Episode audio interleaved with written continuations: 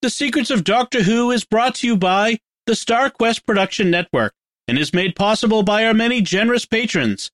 If you'd like to support the podcast, please visit sqpn.com slash give. You're listening to The Secrets of Doctor Who, where we discuss everything about the hit BBC series, Doctor Who. And today we're discussing the fourth Doctor story, The Talons of Weng Chiang. I'm Dom Bettinelli, and joining me today on the panel are Father Cory Sticha. Hey, Father Cory. How's it going? And Jimmy Akin. Hey, Jimmy. Howdy, Dom. Folks, be sure to uh, help us out and write a review of the show if you listen on Apple Podcasts or go to Apple Podcasts, even if you don't listen there, or wherever you can write reviews or give ratings. Those sorts of things help a lot when we're trying to find new listeners. Also, share the podcast with other people. That's, of course, the most important way you can help us grow our audience. And so we really do appreciate it when you do that. I do want to tell you about another show on the StarQuest Network you're certain to enjoy. If you like The Secrets of Doctor Who, you'll like Jimmy Akin's Mysterious World. And if you're not listening to that yet, please do so. And you can find that wherever fine podcasts are found or at mysterious.fm. And finally, before we get started, I want to tell you to stick around to the end of the show because we have more of your fine listener feedback that we'd like to share and discuss. But in the interim, we are going to talk about the Talons of Weng Chiang. And Jimmy, can you give us a recap of what happens in this story? This week, Doctor Who mashes up Sherlock Holmes, The Giant Rat of Sumatra, Jack the Ripper, My Fair Lady, Phantom of the Opera, The Dead of Night, Fu Manchu, and Chu Chin Chow. The fourth Doctor brings Leela to the 1890s London uh, to go to the theater as part of his educating Leela, like in My Fair Lady. But they arrive in the midst of a series of strange disappearances of Lady Londoners that is reminiscent of Jack the Ripper. The Doctor thus assumes the role of Sherlock Holmes to solve this week's mystery and even dresses like him. He is ably assisted by Professor Litefoot, who, like Dr. Watson, is a military doctor who is retired to civilian practice, and they do indeed encounter a giant rat of Sumatra, or at least a giant rat of London. At the center of the mystery is a theater owned by Henry Gordon Jago, uh, which has a Chinese magician named Li, uh, Li H'sen Chang. Only instead of being a comedic entertaining figure like in the theater production Chu Chin Chow, Chang actually turns out to be a villain strongly reminiscent of Fu Manchu. Chang is also assisted by an evil, partly robotic ventriloquist dummy named Mr. Sin, who was inspired by the movie Dead of Night. Chang is also the leader of a Tong, or Chinese secret society, that worships a fictional Chinese god named Weng Chiang. And the man impersonating Weng Chiang is really a war criminal named Magnus Greel from the 51st century. He's been stranded in our time by the loss of his time cabinet, which is in the prof- possession of Professor Litefoot, who doesn't know what he's got. Magnus Greel also was injured in his early primitive time travel experiment, and he needs to consume the life essences of the young women that have been vanishing in order to delay his death. Greel is convinced that if he can get back his time cabinet, he can fix his medical condition and escape to the future. But the doctor assures him that his time travel experiments were a disaster, and if he tries to use the time cabinet again, it will cause a huge implosion in London and kill many. Eventually, we end up with a tense confrontation in the Tong's London headquarters with the sinister, laughing Mr. Sin shooting laser beams out of the eyes of a giant dragon statue. Ultimately, Mr. Sin goes crazy and kills all the members of the Tong except Greel. The doctor then kills Greel in his own life extraction machine, and the doctor then kills Mr. Sin by removing his fuse. The doctor having killed Greel and Mr. Sin, all is well with the world again. The end. That is a fine summary of a very long and complex mm-hmm. story. So that, that's good. Thank you. Uh, Father Cory, your overall impression of this one? This is always one that I, have I've I've enjoyed, you know, since seeing it as a kid because it, it's it's creepy. It's it's very much the the Sherlock Holmes, like like Jimmy mentioned. It's it's it's interesting. It is it's it's fun. Uh, Jago and Litefoot are very much breakout characters from this, uh, including Big Finish. We talked about one of one of their adventures um, with the Sixth Doctor. Um, it's just it's it's an interesting one. Um, Leela is definitely battle action Leela. That's you know in this one, uh, she's uh she she definitely takes takes a lot of risks and gets captured a couple times and takes the lead in a lot of places and it's just it really is an enjoyable one. Um, it, A lot of stuff going on, like you said, though. How about you, Jimmy? Yeah, I really like this one. I've liked it since I was a kid. It's by Robert Holmes, which is almost always a good sign. And it is a six parter, but it doesn't feel like a six parter. Normally, six parters drag, but this one does not drag. Um, it's it's creepy. It has um, interesting characters. Jago and Litefoot went on to be very successful characters for Big Finish, played by the same actors. Um, they had like eight different box sets, and they mm. appear in, in, appear in other stories in Big Finish. Um, the uh, the breakout character though is Mr. Chang. Um, he is by he's very three dimensional. He has the most complex story arc of mm-hmm. any character in this series. If I were an actor, he's the one I would want to play. You mm-hmm. know, um, because he's he's clearly he starts interesting and and you know seemingly kind and then he turns out to be a horrible villain and then he repents and switches sides and he's got realizes he was wrong and he shows vulnerability and he's got the most complex arc of any character in this story by far um and you know you've got this robotic uh, robotic ventriloquist dummy that goes crazy and laughs and has a pig's brain Mm-hmm. So, um, what's not to like about that? In, so, incidentally, I'll mention yeah. part of the backstory of this is originally this it was Magnus Greel is not exactly a late edition, but a, he's not the original plan for this. At the time, you may remember that the master was in a decayed state. Mm. And it, originally, the villain reveal was going to be the master. I kept Wing, wondering yeah. about that. Yeah. Wing Chiang was going to be the master. And mm. he was manipulating this Chinese tong to try to recover his TARDIS instead of his time cabinet. Ah. Mm-hmm. And he was going to be using the young women to try to prolong and his life and ultimately heal his decayed state, which explains Wing Chiang's line l- late in like it's episode five or six, where he says Leela will be the first morsel to feed his regeneration. Uh, notice oh. that. Yeah, that word Missed jumped it. out at me. Yeah. Yeah. Um, oh, but the reason they didn't go with the master yep. is because they had used him earlier in the season in the standalone Doctor Goes to Gallifrey episode, The Deadly Assassin. Mm. And the producer, Philip Hinchcliffe, didn't want the master being the revealed villain twice in the same season. Um, even though they'd had a third season a, season of the third Doctor where the Master was the villain in every single episode. Mm-hmm, right. They didn't they didn't want to do that again, so they they they gave Wing Chiang this backstory of being a 51st century war criminal named Magnus Greel instead. And it turned out to be Philip Hinchcliffe's last episode story, story yeah. as the as the producer of the show. Mm-hmm. Um, yeah, so for my part, I enjoyed it. It was fun. It was of its time. Um, and it was, um, you know, I love the, all those different elements, the Sherlock Holmes, the Victorian England connection to the, the, the Orient, as they would call it at the time, you know, the, into, to China. I, I love all those bits and Jago and Litefoot were fun. I really enjoyed them as they're some of the, the best secondary characters, mm-hmm. uh, uh, at least of this era. I mean, just, they felt like real characters and I can see why they became, popular in Big Finish because they have substance to them. Uh, you know, mm-hmm.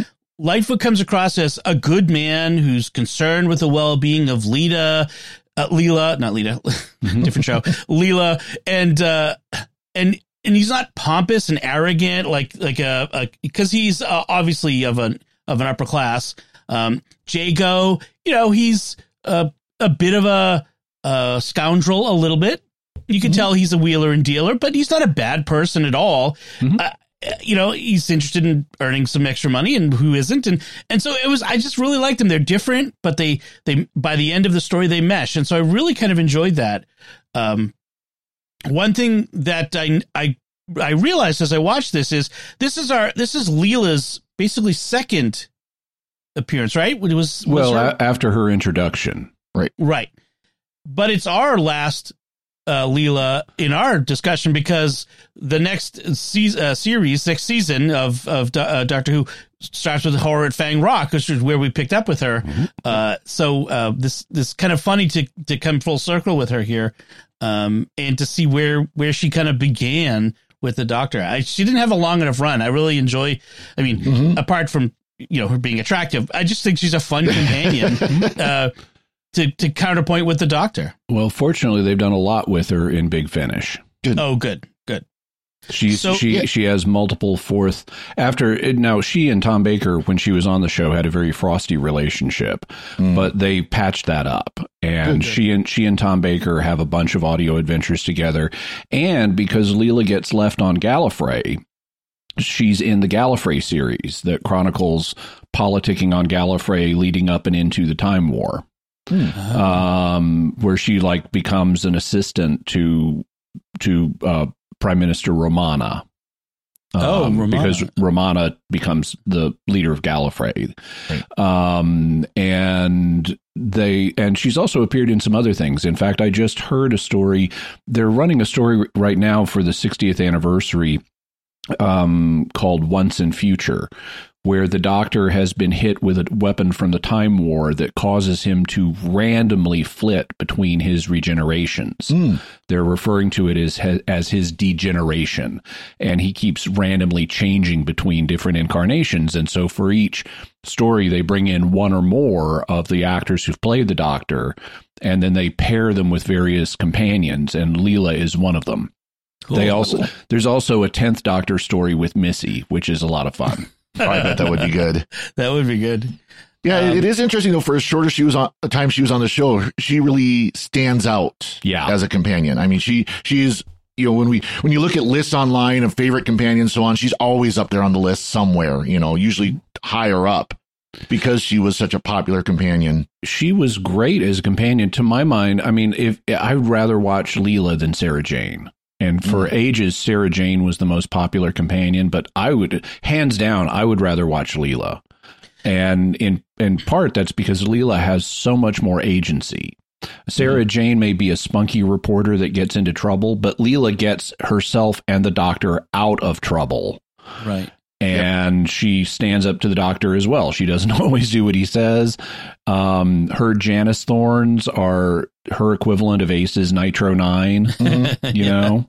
Yeah, that comes up here too. Yeah. And, and I mean, Sarah Jane is is great, but she's another 20th century, you know, woman from Britain. You know, she's whereas Leela is something different. You know, from mm-hmm. a different time. You know, from the future, yep. from a different culture and it just makes it more interesting. So I really uh, do appreciate that.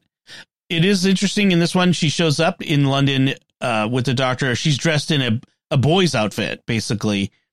But by the end, Professor Litefoot has to get her some new clothes, and she ends up dressed in, you know, this uh, Victorian finery. Uh, in fact, he mm-hmm. talks about having to pick out fashionable clothes for a young lady. It's something he hasn't had to do, or, or something along those lines. Yep. So, um, and of course, the doctor shows up wearing the uh, deerstalker cap and argyle cape, which is totally yep. Holmes. Uh, was he? Do you think he was doing that on purpose? Like, oh, the, yeah. for, like inside the story, was the, the fourth Doctor wanted to look like Holmes? I, I, guess. Oh well, I can't speak to the fourth Doctor's motives, but mm-hmm. but the writers intended him to be. Mm-hmm. To be, uh, this is Tom Baker. This is the Doctor mm-hmm. Who playing Sherlock Holmes. He even has the line "Elementary, my dear Litefoot" at one point. Yeah, yeah. You know, it's, it's interesting though that this is one of the few where costume fits the story, you know, mm-hmm. where, you know, like with the doctor dressing up kind of Sherlock Holmesian. But if you look at Mr. Chang, he starts out with, you know, the very bright, uh, Chinese style silks and things like that. For his And then when he, yeah, for his yeah. performance. But then when he becomes more sinister and dark, he puts on a dark coat and a dark cope.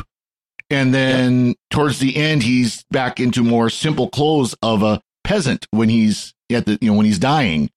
Right. And it, it's it again the the the cost his costume shows kind of his transition as a character, and that's something you really don't see a lot in classic Who. You don't see a lot no, in Doctor no. Who as as a whole, but you really don't see in classic Who especially. Partly for costuming, yeah. Uh, yeah. partly for budgetary reasons, but mm-hmm. because this was his last episode or his last story, Philip Hinchcliffe decided to exceed budget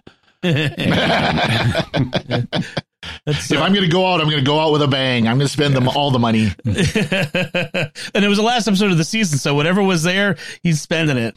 Yep. so we should probably mention that um, on BritBox, where this is available, every episode of the story, this six, it's a six episode, six part story, begins with a message, which varies slightly. It's kind of funny how it varies. That notes that this story was created in a time with different cultural sensitivities and some of the racial depictions may be offensive to some viewers, etc., etc. And it's clear, like if you are, if you're like us, Gen X, or you, you might have been used to that, seeing these sorts of things. If you're I'm a a young boomer. person, Yeah. or a boomer, well, right? I'm a post boomer. Right, you're kind of in between. But um, if you're a Gen Zer or a, even millennial, Yep. some of it may be like, "Oh, this is you know, this is shocking because we don't do this anymore." Apparently, uh, Yeah. and I, I, you know, sure, put the message up. Uh, I have to say, we and I think we agreed on this before we started recording. At least they didn't memory hole the story. Like, Yeah. we we can still see it with the And- warning, and, I appreciate it's a- that. It's a five second warning at the beginning of each episode. Yeah, Start the episode, go grab a, you know, drink from the fridge. By the time it's done, you're into the title sequence. You haven't missed it. Yeah. I hit the skip to get to the story, anyways. yeah. They it i'm i'm you know if they feel they need to put it up that's fine. At least they don't make it excessive. And it just notes that some viewers might find this offensive. And well okay sure some might. Some are going to find everything offensive. I, I, I, um the and they had they didn't memory hole the story like they like some companies have like song of the south for Mhm. example which actually has positive depictions of uncle remus and other Mhm. black characters even though i mean they actually come he actually comes off better than the white family in the story um but uh but you can't see it anymore because of stereotypical elements um this you know i i, I in I saw the warning, you know, for the first episode, and it's like, okay, how bad is this going to be? Because I don't remember it being bad at all. And there are a few lines in the sixth episode that where, like, oh, I wouldn't have written that. Mm. Uh, you know, I would have edited out that line. But even them are not unreal. I, I- I would have edited out in a children's show. Mhm. Um, it's like they dance around the fact that a lot of the ladies who are disappearing in this are prostitutes. They Mhm. never make it clear that it's prostitutes. That's there for the adults to understand. But because it's a kids show, we're, it's just young Victorian women are disappearing, not specifically prostitutes. You have to infer that that's what they are. right. And similarly, for a children's show, I would edit out, you know, a few lines here and there. Um, but the li- if it, if I if this were a show for adults, you know, rather than a family show, I would leave them in because they're realistic to the time. Mhm. This is how people talked back then, and we we don't need to get the screaming heebie-jeebies today because of how people talked in the past Right. um, words were not meant. I mean, I, you know, there's a term that's been used for some people today of flaming snowflakes because of how delicate they are, but how passionate they are. Mhm. Well, uh, such people, you know, are s- regrettably common today. Um, it, you know, I don't care what color your skin is; it needs to be thick, though. You don't you don't need to be super sensitive to everything and have hysterics just because something isn't phrased ideally for your tastes. Um, I, I call that being a grown up. Mhm. Um, but if you if you look at you know what's happening in the story, a- apart from a few moments here and there, um, Chinese people are treated with respect. You, they're, they're Europeans are curious about them and comment on how their customs are different, and they don't fully understand them. But you know, Li H'sen Chang is a respected guy. Mhm. You know, um, Jago is trying to give him a raise because of how good he is at his job. And when when the uh, as a magician, and when the TARDIS vanishes at the very end of the episode in front of Jago and Litefoot, they comment that that's a that's a trick even even the great Chang would have approved of. You know, Right. so he's clearly treated with respect. And as I mentioned before, he's the most complex three dimensional character in this story. He has the only significant character arc. Everybody else stays the same. Litefoot's the same at the beginning and the end. The Doctor's the same at the beginning and the end. Leela's the same at the beginning and the end. Um, the only other main character Oh, Greel is the same at the beginning and the end. Um, so is Mister Sin, except he's a little more murderous. Uh, the the only character that has anything of an arc besides Chang is Jago, and his arc consists exclusively of of getting over his his fears and finally confronting his fear in combat. Uh, because he has this big blustery persona about how brave and dangerous he is and it's not true. But in the end he finally does conquer his fear. That's one little character point. That is nothing compared to chang's evolution over the mm-hmm. course of the story. So he's the best most fleshed out character and he pokes back mm-hmm. at you know the and these are not huge prejudices that are displayed against him but he pokes back at the british prejudices there's one point where he's performing on stage where he's got the doctor up on stage. He puts him in a sword cabinet.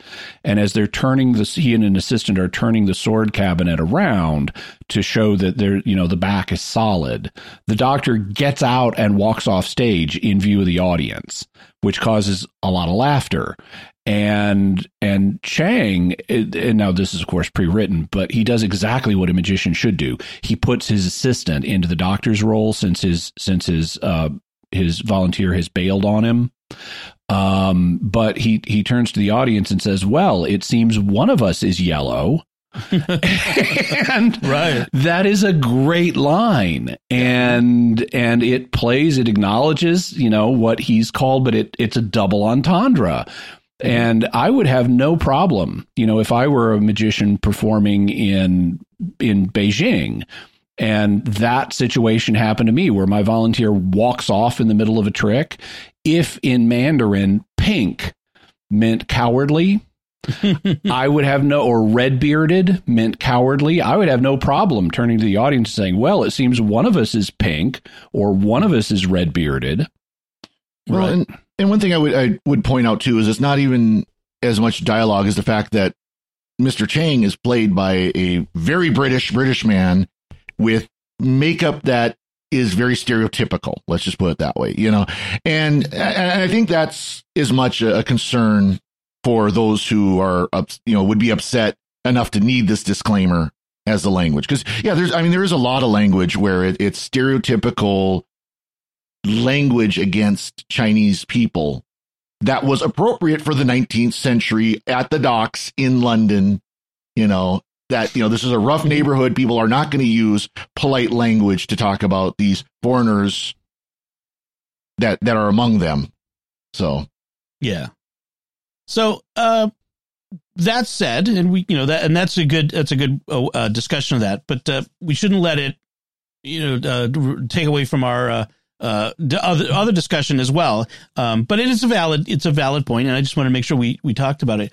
Um, it's so interesting in the story how the doctor gets involved in things. He like you mentioned, Jimmy. He and Leela are there to kind of give Leela an education about about Earth, I guess, and ways yeah, of behaving. He, he's and, showing her. He says he's showing her how her ancestors used to entertain themselves by taking her to the theater.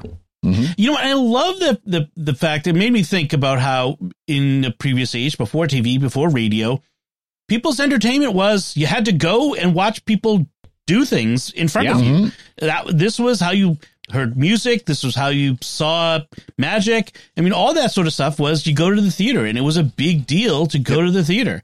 Uh, and I, I kind of appreciated how this story brought that out. It was a bit of a you know a reminder of to be appreciative of you know now we stream yeah. a thousand different channels at any time you know, well, you know, as we want well and early early television had variety shows and that goes back to the theater vaudeville and even before that like this this would have been you know mr chang would have been part of a variety show and he was the headliner of it, but he would have been part of it. And that, that, yeah, the, it wouldn't, you could go to the theater for plays, for musicals, operas, stuff like that, but also these variety shows. Um, and, and, you know, unfortunately, the, the variety show is kind of, has died off in modern TV. S, uh, uh, SNL, Saturday Night Live is kind of an extension of that, not quite, yeah. but, um, that idea of this, you know, different talents and different showcases and stuff all in one performance is is a uh, is something that was very popular back then. And Mm-hmm. again, yeah, like you said, people had you had to get out of your house to do it. And this you is could just something in front of your TV. and this is something they would do every night. The, you know, if you're in various social classes, not the upper class, but in various social classes, going down to the music hall was a, like a nightly thing they did. Mhm. Mhm. Mhm. In small towns, your your bar was also your music hall. that's right. That's right. By the way, while we're speaking about the entertainment aspect of this, I want to point out something that they did in this story. Um, you know, they they used actual stage magic. You know, because this is the age before CGI. So like at one point Chang is levitating a woman. You know, he's got he's got her um suspended between two chairs which is something you can actually do with people. But then to prove that, you know, he, he does various things that in magic are known as provers. He's having a dialogue with Mr. Sin where Mr. Sin keeps dissing his trick and saying, oh, she's on a metal plank. And it's like, no, mm-hmm. I'll show you she's not on, met- on a metal plank between these two chairs. And he takes the chairs away. Um, oh, she's suspended by wires. Oh, no, she's not. And he gets a sword and swoops it all around her in a way that would cut any wires that were there. So she's not suspended by wires. And then he he gets underneath her and levitates her up above his head.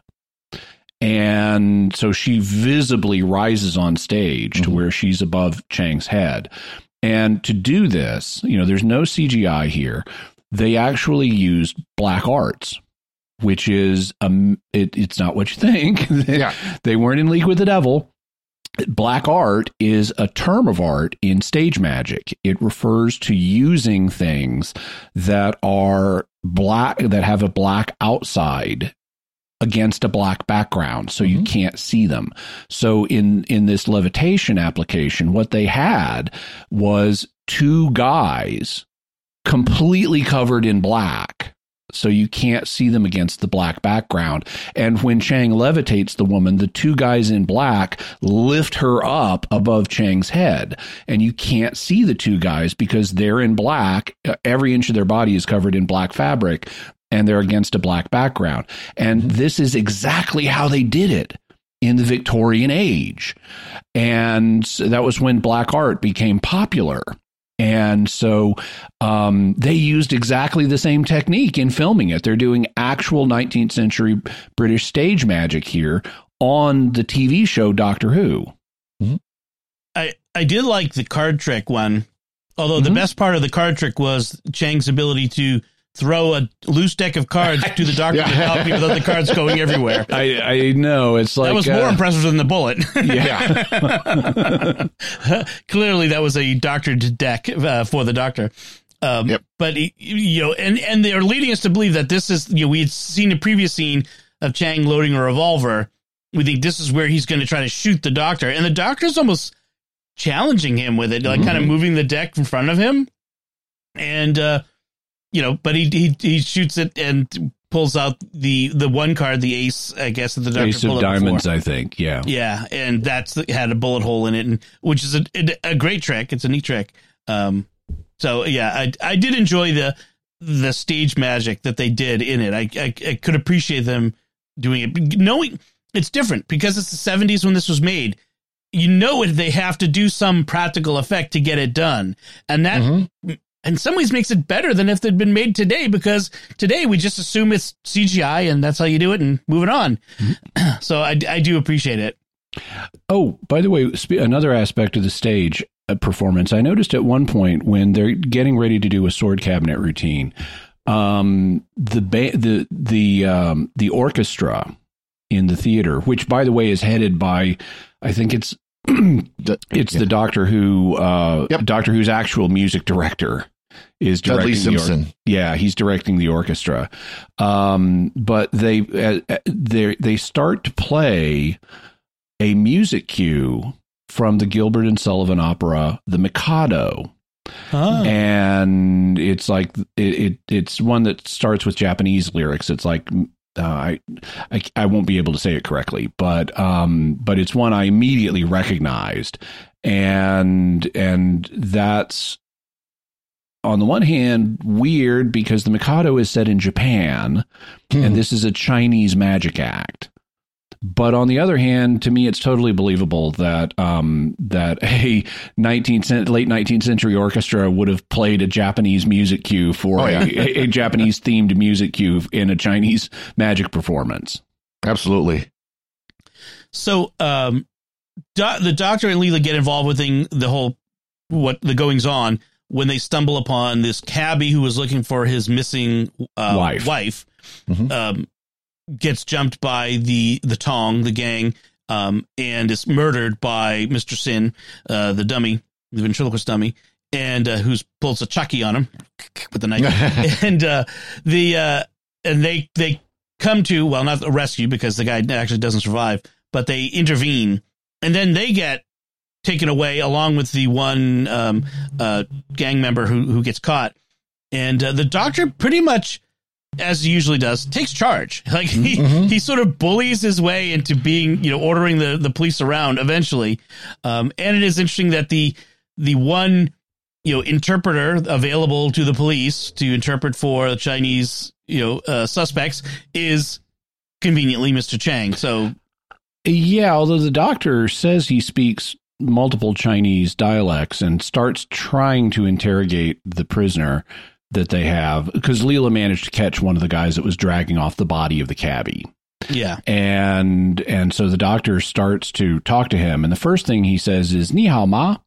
And I was like, wow, they actually consulted someone who speaks Chinese because ni hao ma it means how are you? Only it's you know if you just say ni hao it means hi how are you it's not a serious question. You add the ma on the end of it and it becomes a serious question Right. so he was he he wasn't just saying hi there he was saying how are you in Right. a serious way um but then I didn't recognize what he said after that, and apparently what he says after that is gibberish. So Mhm. whoever they consulted didn't didn't didn't know Or Mandarin. I, well. I wonder if they did that on purpose too, though.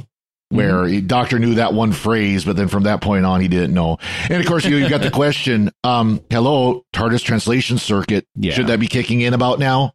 that's a good point. That's a good point. later when they're breaking into when the doctor and Leela are breaking into um, Litefoot's house after after th- they've just been attacked by members of the Tong who have come there searching for the key to the time cabinet.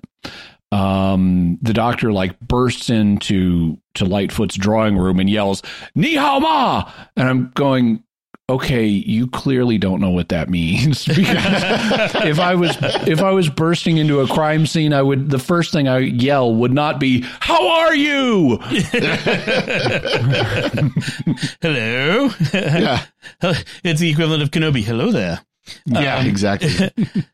So, uh, and and again, this is another one. The the doctor goes to the to Litefoot's office. Litefoot is a pathologist. Um, he's not the coroner, but he does the the the actual um Autopsy. Autopsies. autopsy. That's the word I was looking for. And uh, a member of the Tong has been sent to kill the doctor, and it's Leela who saves the doctor from the uh, from the the the, the axe throwing guy when she hits him with a Janis thorn. Um, and the doctor's about to scold her when she points out. I just saved you from being killed by this guy. And he's like, Oh, yeah. okay. um, so I want to mention like Mr. Sin, played by uh, a, a an actor named Deep Roy, and what makes him Uh, if I recall correctly, Deep is short for Deepak or something like Yes. that. It's an Asian name. Yep. yeah he's uh, he's a native of Kenya apparently. I looked up his bio, uh, but he, I think he's yeah Indian. He might be Uh, Indian Pakistani or something like that. or- yeah. Um, there's actually a lot of uh, folks of Indian um, uh, ancestry in East Africa, which I thought was interesting. But that's not the important point. Uh, the interesting thing about Mr. Deep Roy is he has the distinction, as far as I can tell, of the only actor to have played roles in Doctor Who, Star Trek, and Star Wars. Hmm. Uh, he's been all three franchises. Now, uh, in Star Wars, he's had he was a uncredited in Empire Strikes Back is being in the Yoda costume at points Mhm. uh, when they needed Yoda to move around independently of uh, Frank Oz, who's Yep. the puppeteer. Um, so he he was in that, but he was also in um, the J.J. Abrams Star Treks as the companion to Mr. Scott. Oh, Little- right. Oh, that Figure. guy. Yep. Mhm. Yep. Um, and then of course here as well. So I just thought that was I like to point out when I when the when we have these actors who cross among my favorite uh, franchises. Um, so we find out that Chang is not the ultimate villain in this. It is Weng, uh, Weng-Chiang, this masked figure, um, and he's we hear early on that he's afraid of time agents. He uses that term uh, when he when he's Mhm. talking with uh, Chang, and And, oh, and I didn't mention it in my summary. I mentioned they mashed up the Phantom of the Opera in here, and that's the Weng-Chiang element because Right, he right. lives in the basement of a theater wearing a mask that is eventually pulled off to reveal he's got a hideous face, and that's That's fa- that's Phantom of the Opera, and they even nod to that in the script because Mm-hmm. at various points Jago is walking around in Weng-Chiang's lair, s- s- thinking about how in the future he's going to he's going to lead people on tours yeah, through through where he was. See the lair of the Phantom. Yes, that's right. He does the Phan- Phantom. Um, there are there's lots of running about in darkened sewers, uh, and uh, Leela at one point subs herself in for one of the kidnapped girls to to kind of uh, well save the girl, but also to track back to where they're being taken. Again, you know, Leela very courageous in this. Um, unable to save the other girl, unfortunately, the the, the other one has been taken, but uh, she escapes and then is chased by the giant stuffed rat uh, through the sewer. And the doctor ends up using a, very large fowling piece, shooting Yeah. the rat to save Leela. Um, and he says, "Let's let's get out of here because uh, it takes about a half hour to reload this." Rodents of unusual size? I don't believe they exist. yes. Sorry, it had to come in. That was my first No, thought no. as soon as I saw the rat. It's like, yeah, this is Princess Bride line time. That is total R O U S. And then, um, yeah, then I, I mentioned earlier how uh, the Litefoot has to get clothes for uh, Leela and the doctor. And I thought that was just a little fun conversation. The doctor and Litefoot discussing Leela's outfits and the importance of choosing the right clothes for a woman. And the doctor being, as usual, kind of clueless about it. And uh, um, Well, it was it was interesting. You saw Leela. You know, again, this is going back to the Pygmalion type thing with Leela, where oh, food, and she immediately just grabs this big old chunk of meat and just starts chowing Yes. down off the bone. Yeah, and Litefoot's like, uh, "Would you like a plate?" I, I that was a great scene, and Leela's eating habits are very interesting in this. Later, she's sitting at Litefoot's table, and there's like a big bowl, bowl, I mean, huge bowl of pudding or something in front Yeah. of her. punch or something. And, yeah. and she just picks it up and starts drinking out of it. It's and it's bigger than her head. yeah, Um, but what I really liked is even though Litefoot is there, and now he's he's got Victorian sensibilities about women. And so he think upper class Victorian sensibilities about women, I should say. Um, lower class had very different sensibilities. Uh, but he's he's like telling the doctor he shouldn't take Leela into various places because she'd see things that will be too upsetting for a woman. And and he's incomprehending about her um initially incomprehending about her her physical prowess you know? Um and then she makes a comment about like well they always told us to use the weapon this way. And he's struck by how does she have any knowledge of how to use weapons. And the doctor says savage found in a hat box floating down the amazon. Which which is actually a literary allusion to a british story where someone's found in a hat box floating down the thames. Okay. um, but after that, Litefoot knows, okay, so she's got this primitive background and he just rolls with it. So when she picks up this enormous, it looks like part of a rib cage. Mm-hmm. She picks up this rib cage and just starts gnawing on it. He's like, "Would you care for a plate?" And but he doesn't push it beyond that. Nope. And and then or a knife or a fork. And she and she she picks up a knife off the table and says, "Oh, that's a good knife." And she's thinking I could stab someone with it yeah. but but then to uh, you know he's just not sure what to do so he's just standing there she's eating and she finally says aren't you going to eat and he picks up a plate for a second and then puts it down and then he picks up this enormous leg bone it's like a mutton drumstick Yeah. and just starts eating directly off the mutton drumstick to not make her feel uncomfortable What a great host. yeah yeah, Yeah. I mean, this is what I like about Litefoot. He just he kind of rolls with it. He's not stuffy or you know he he's just he's he's a he's comes across as a good guy. I like him. Yep. Um. So interestingly, Oh, uh, yeah. one other thing that occurred to me about Leela's eating habits is if she is eating like this in front of Litefoot, that means the doctor's been letting her eat like this the whole time on the Yeah. TARDIS. yeah, that's right. Pretty that's much.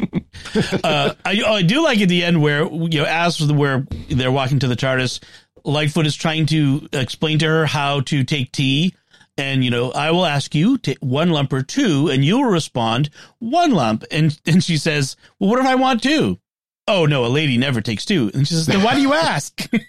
Which is a great point, but it's the way things are done. It's just how it's done, uh, and then the doctor clearly has opinions about tea as well as they're Yep. getting into the TARDIS. He's talking about the, the importance of heating the pot, which uh, I just I think it's fun that the doctor also has opinions about tea.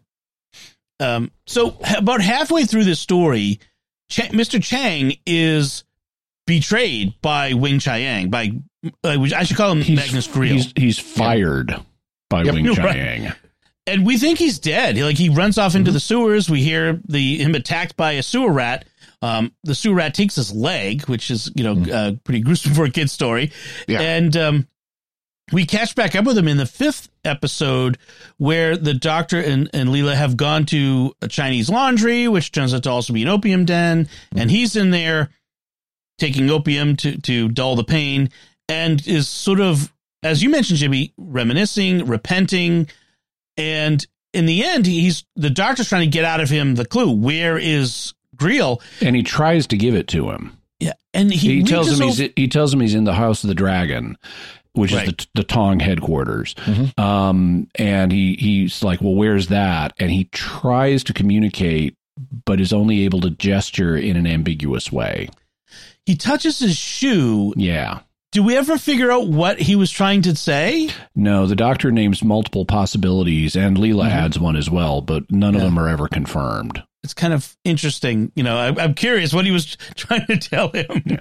by, by the way, I found um, Chang's um, deathbed scene very interesting. I mean, not only is it the conclusion of his arc, but I, I, from a parapsychological perspective, I found it very interesting because he says two things that were particularly noteworthy. The first one is as he's dying, he says, I see my ancestors.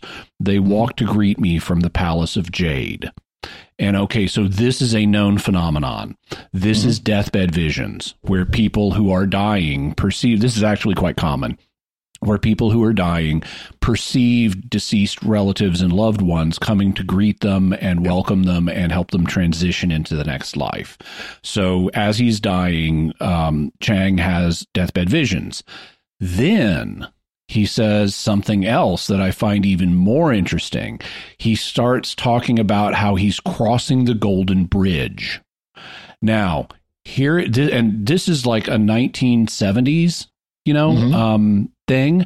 Okay, death. Near death experiences were first publicized in the West in 1975 with the release of Raymond Moody's book Life After Life. And that book became an international bestseller and it popularized the image of someone who's dying experiences moving through a dark tunnel toward a bright light.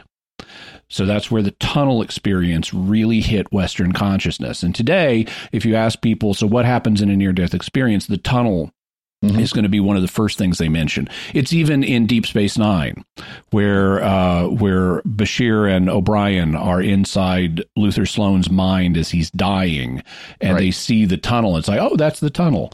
Uh, thought it would be more impressive. Um, well, okay. Here's the thing. In some Asian cultures, like in Japan and China, they do perceive motion a- in near death experiences, but not through a tunnel. They perceive walking over a bridge. Hmm. And and so I I was very struck by okay, that's culturally appropriate Mm. um, for Chang since he's from China to perceive the motion as walking over a bridge rather than flying through a tunnel. But even more so, I'm wondering how did Robert Holmes know that? It, what, did he just guess it? Did he just make it up and coincidentally be right that that's what that's how it's sometimes perceived in Asian near death experiences? Mm-hmm. Or had because this was this was you know like written kind of contemporaneously with Life After Life, and Life After Life doesn't mention the bridge; it just mentions the tunnel. So had had Robert Holmes read accounts of near death experiences that were Asian and that were very rare prior to the release of Life After Life? I just I, I wish I knew. It could be that he just invented this detail and it happened to be appropriate. But I I can't help wondering is did he have some actual knowledge of Asian near death experiences? Hmm. Yeah, I, I just briefly looked at his bio. He he didn't he didn't live in the East. You know, as sometimes Mhm. uh, you know uh, British families did in the you know imperial era. Um, uh, yeah, it's interesting. So, um, the doctor talks about he explains when you know, we finally get the explanation of who Magnus Greel is. He explains what Mister Sin is is something called the Peking homunculus, Mhm. made in Peking or Beijing Yeah. in the year Homunculus five thousand. yeah, homunculus means little man. Right. And it was a toy, apparently a plaything for the c- children of the Commissioner of the Icelandic Alliance uh, in the 51st century. It contained a series of magnetic fields operating on a printed circuit and a small computer, which actually is like you know tickle me Elmo. Yeah. think about it. Um, and it had one organic component, the cerebral cortex of a pig. And apparently something went wrong, and it almost caused World War Six. Well, we know how evil pigs are. I mean, they, they, they, they just want to dominate the world. A- Actually, since uh, the doctor also mentions that the year 5000 is during an ice age, Mhm. which is which is actually not an unreasonable prediction. Um, but uh, the uh, if, so that's you know the year 5000 here. There, he's not even up to the year 2000, and that means that there's if if the Peking homunculus almost causes World War Six and we've had World War II in the 20th century, that means three, four, and five occur over a 3,000 year period. So Well, that's we know- only one war every one world war every thousand years. Humanity's doing pretty good. Yeah, That's pretty well, good. That's, well, we know from Star Trek should be any time now because we only got 30 years till the Vulcans land.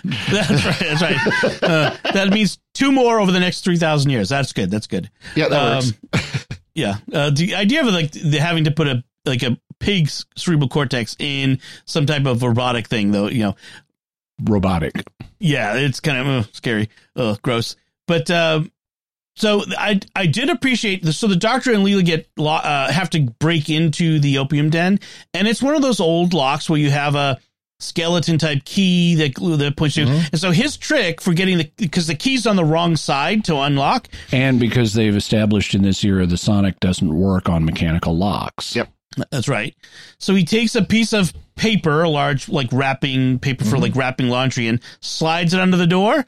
Pushes the key through from his side. It falls on the paper. He slides it. back. That's a good trick. I, I- Yeah.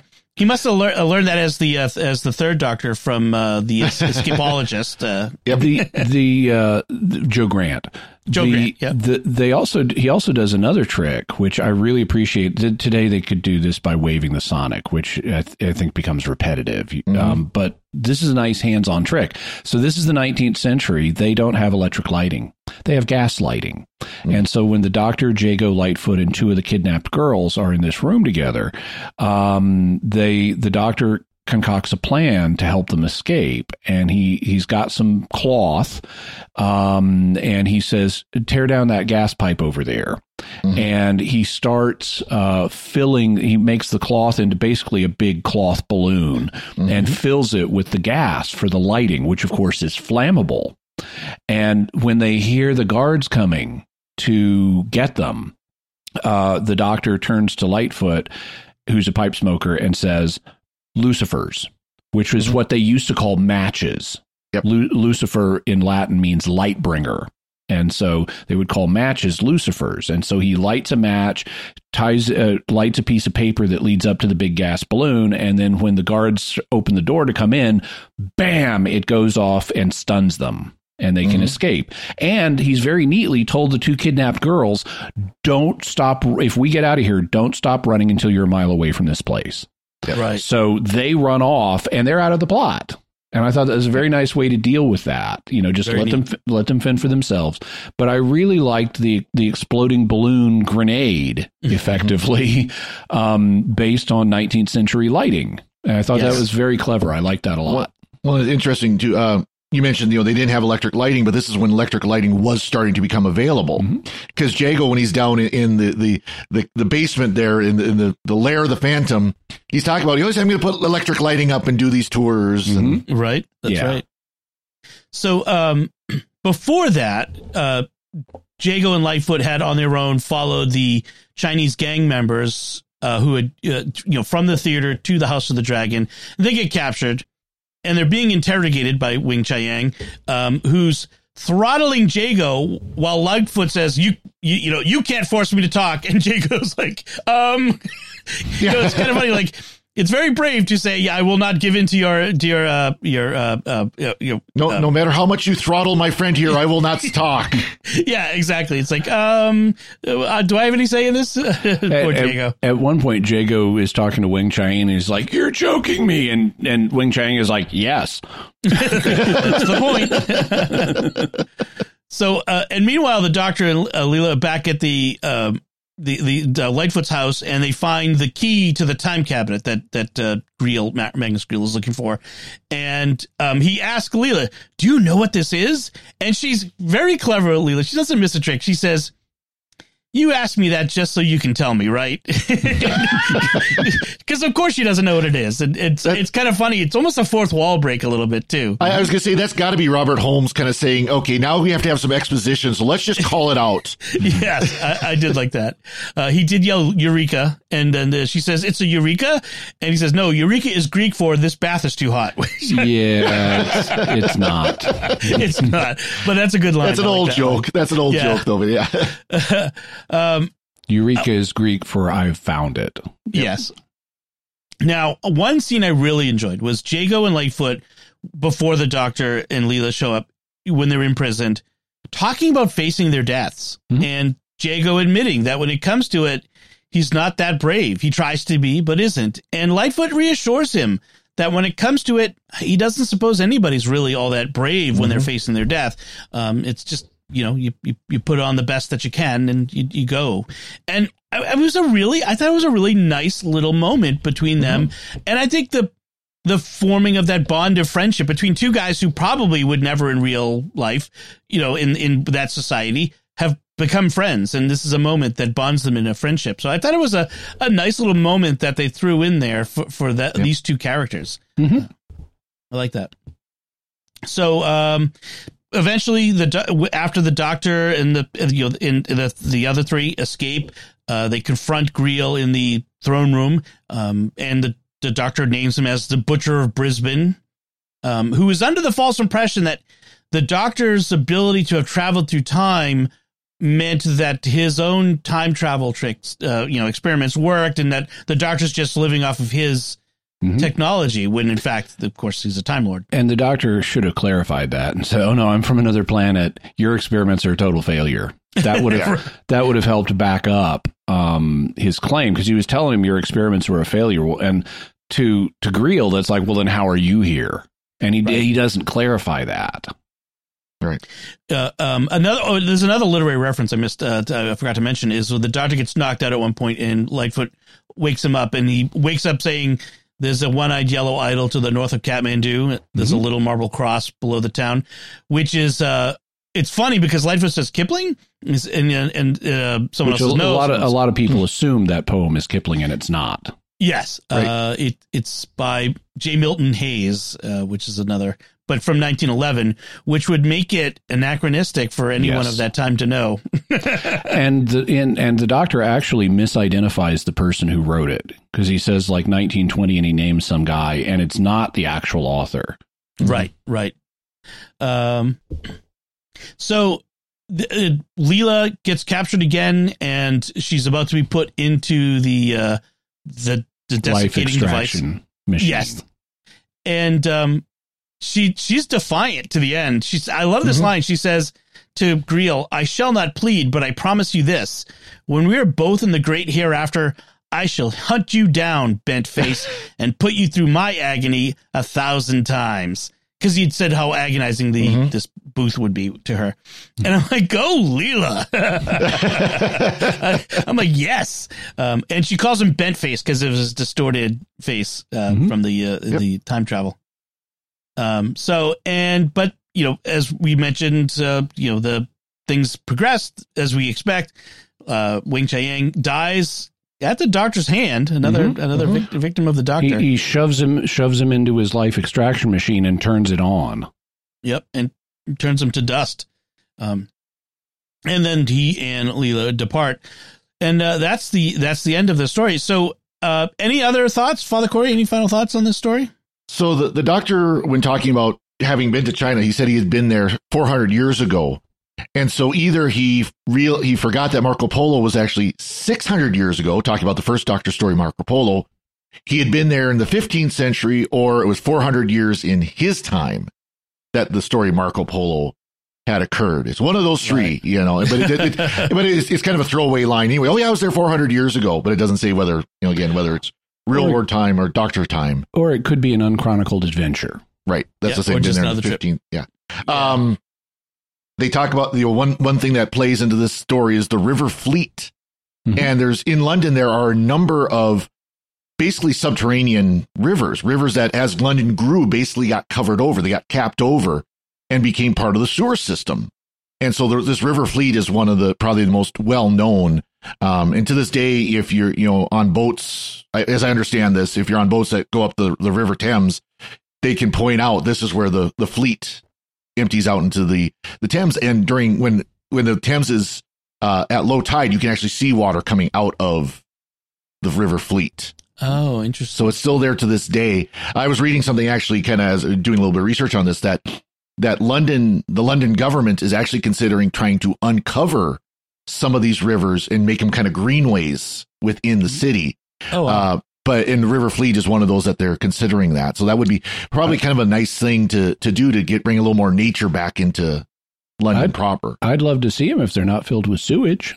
Yeah, yeah. I- I think they have. Uh, I think they use the passageways now for actual proper sewer piping and things like that. I don't think they Right. they actually use the river to dump sewage into the Thames anymore.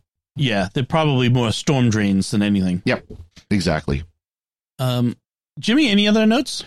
So one of the words that um, that Jago uses several times in this story is upazodics. Mhm. And this is there's a lot of 19th century slang in this, which is something Robert Holmes apparently knew quite well. And upazodics is a word. It's not Holmes did not coin it.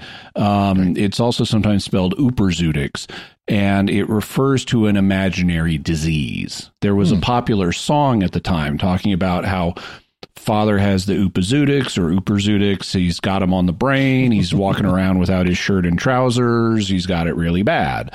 And so this was, was an item of culture of the time.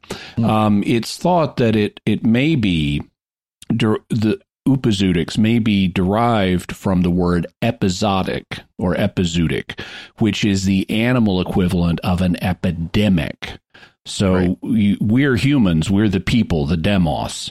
Right. So if a disease is upon, or in Greek, epi, the demos, you have an epidemic. But um, animals aren't people, so they don't have ep- epidemics. They're living things, so they are zootics, or and from uh, zuo, the v- verb for I live. And so if if there's a disease upon the living things, it would be an epizootic.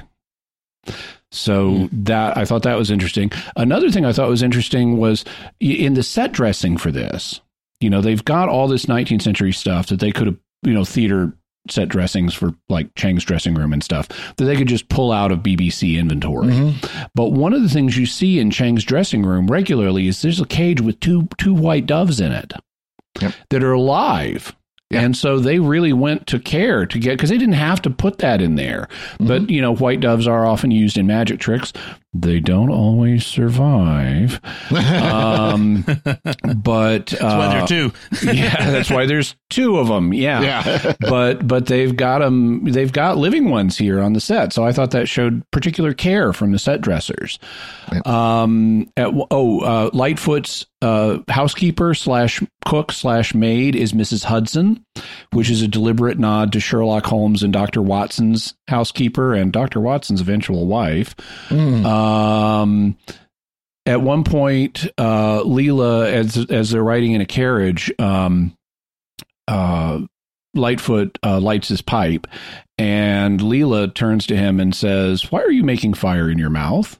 And I like and the doctor says, "There's no tobacco where Leela's from," and and Litefoot says, "Oh, sounds healthy, but." Terribly dull and, and and this is this is this is a this is commentary from Robert Holmes because Robert Holmes himself was a pipe smoker That's funny. and that line st- sticks out at me particularly because back in the day, like this is when I was in college or whatever, I was about 20 years old. Um, I would go over from Fayetteville, Arkansas, where I, my hometown, to Tulsa, Oklahoma for every summer for a sci fi convention called OakCon and um and this being you know like 1985 ish smoking in public was totally allowed and lots of people Mhm. did it including at science fiction conventions and so i was at ocon once and um and i was smoking my pipe and a woman who was cosplaying as leela turned to me and said why are you making fire in your mouth nice. That's great. um, let's see. So, uh, Weng-Chiang or Magnus Greel is supposed to be really frail because of his illness. But there's one sequence in this, even though Chang has just told him at Litefoot's house to go back to his lair and rest because of how bad off he is. When he gets back to the theater, he's like climbing around and knocking people unconscious. And it's like, okay, I guess he got rested on the way back because he's suddenly the most physical he is in all of this. He's leading the doctor a merry chase and gets away from Right. him. Right. Um, That definitely felt like a filler scene. Yeah. Like we need, we've got to, you know, we got about two minutes. We got to fill. Well, let's just do a little ch- romp through the.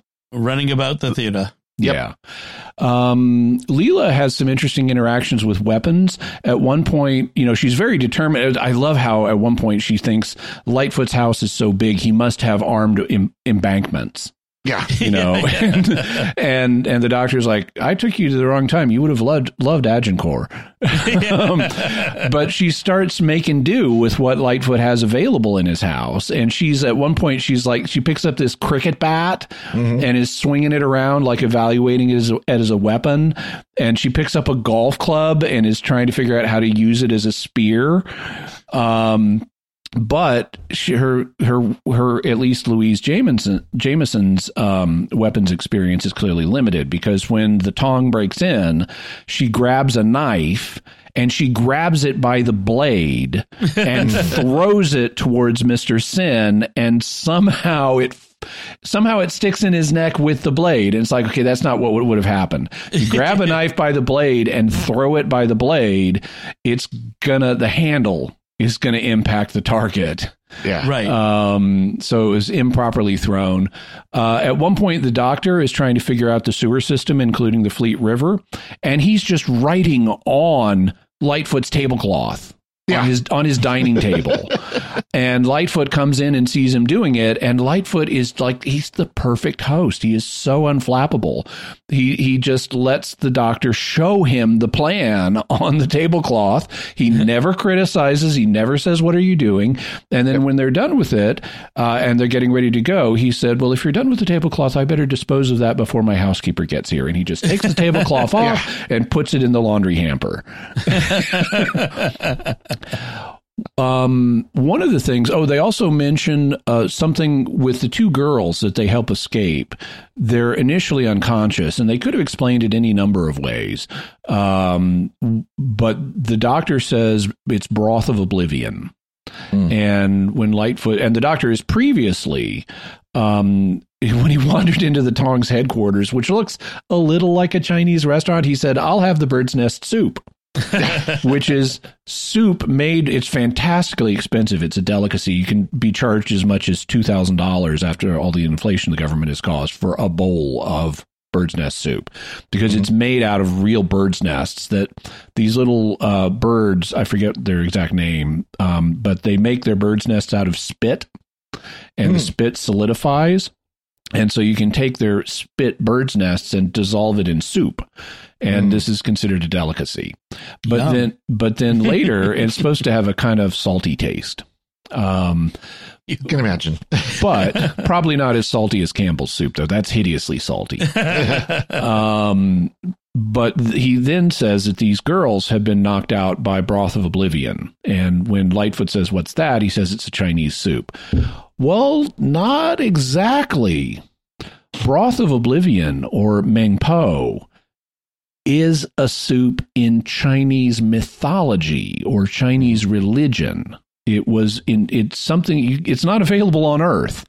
Um, the, it was invented by this um, uh, revered ancestor, lady, goddess, spirit, um, who died and was unable to reincarnate because of her bad memories of her life with her husband on Earth.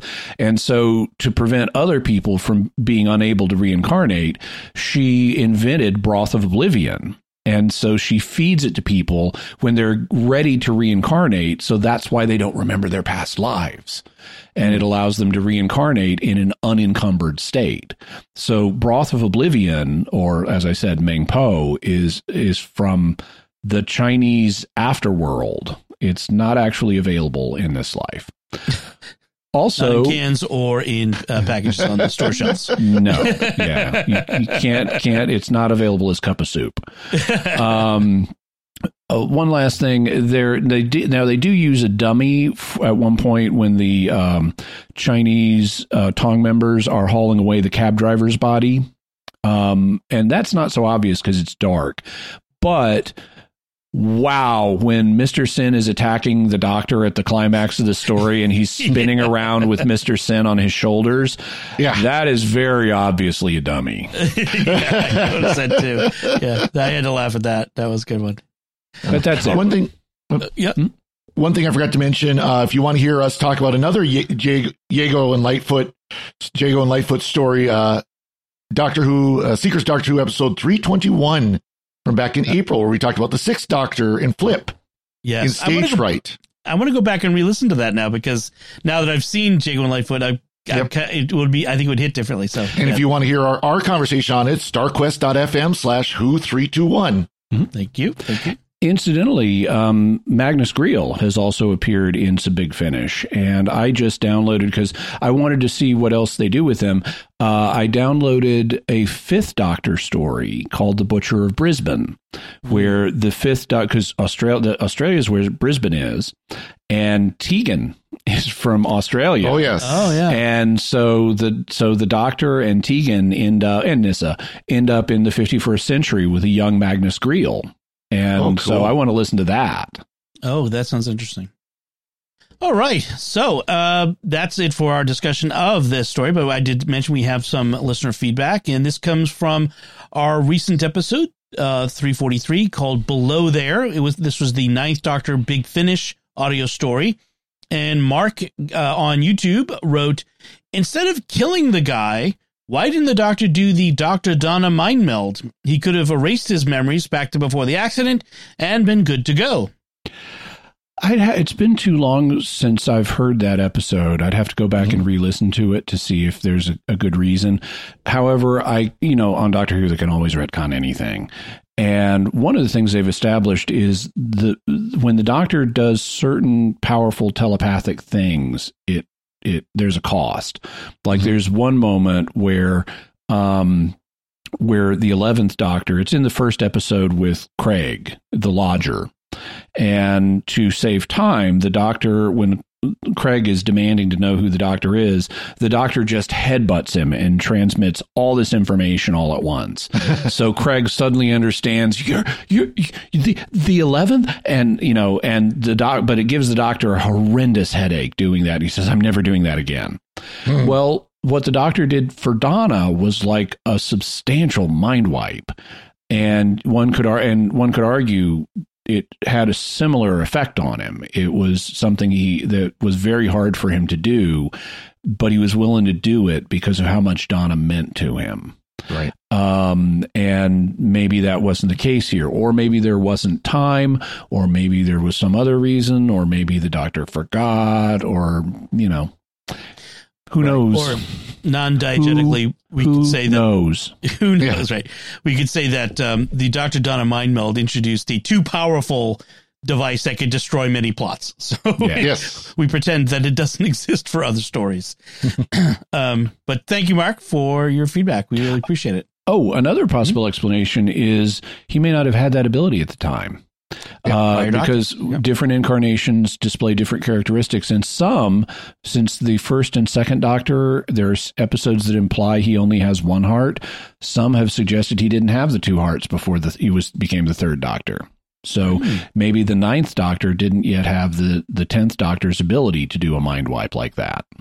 Interesting. Thank you for your feedback, and we'd also like to take a moment now to thank our patrons who make it possible for us to create the Secrets of Doctor Who, including Judd E., James P., Katie T., Lisa S., and Joe S. Their generous donations at sqpn.com slash give make it possible for us to continue the Secrets of Doctor Who and all the shows at StarQuest, and you can join them by visiting sqpn.com slash give.